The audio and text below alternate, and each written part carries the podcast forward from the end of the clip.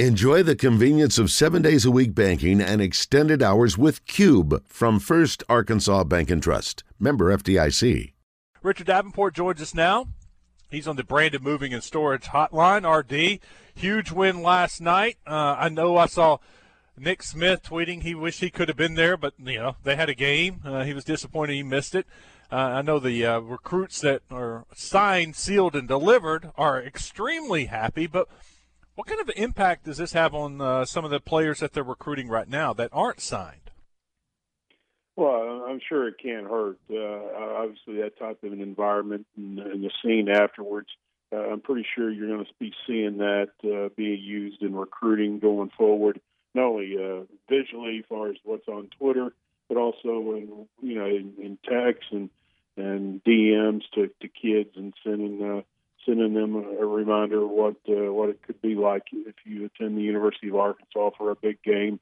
But uh, Layden Blocker, uh, who obviously is a 23 point guard, four star from uh, Sunrise Christian, who played at Little Rock Christian last year, uh, he he was he was very impressed and said that uh, Arkansas was locked in and ex- executed well on both sides, which obviously uh, led them to the win. And I mean, that's exactly right. That, that's what what they did offensively and defensively, offensively and defensively, especially offensively uh, down the stretch when they had to have it. But uh, and like you said, Barry Dunning, he was very excited. He was he was uh, he he also played last night, but I think he was able to catch the tail end of the game. So uh, so a lot of the guys. Uh, did have games, but were able to obviously catch up on ESPN and Twitter and things like that. So big deal. KJ Lewis, a four-star uh, shooting guard from uh, El Paso, uh, said uh, just shows what they're capable of doing.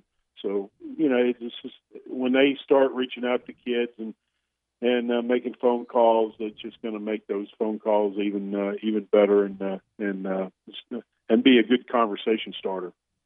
Were there any recruits there last night? Not that I'm aware of now, but uh, during the week is pretty difficult to for kids to uh, get away, especially on Tuesday nights. Usually that usually is game night, but uh, I would imagine the next home game, especially on a Saturday, that, that they'll have their fill of kids. Richard, as far as football, uh, still combing the transfer portal, I assume, for a a nugget or two. Arkansas getting some interest from, I understand, a player at a position that was a little surprising to me they're pretty full at running back, but still getting guys interested from that position.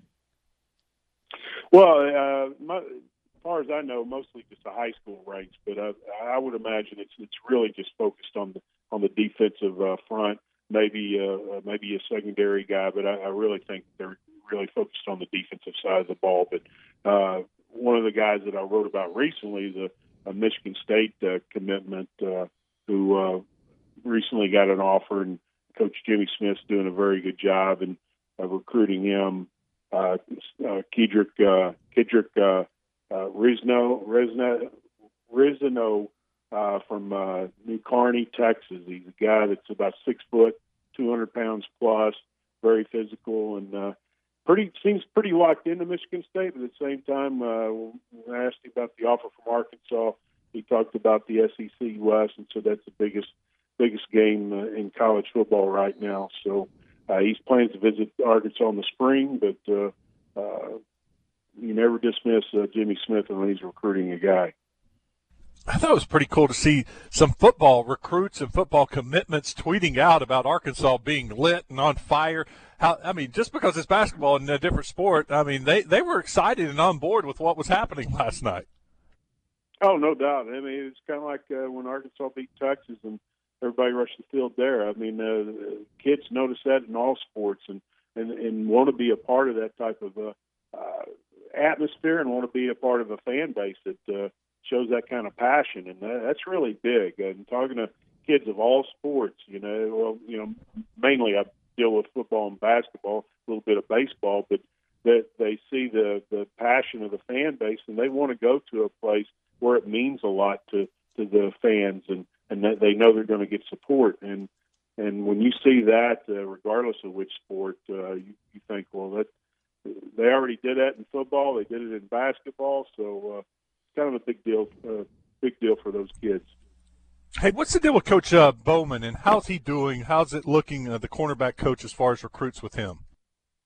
Well, I tell you what, I, I, I'm not easily impressed, but right off the bat, he has really made some connections with some guys, and uh, and they they they say a lot of very positive things, even though that he's really only been communicating with them, communicating with them for for a, a couple of weeks maybe.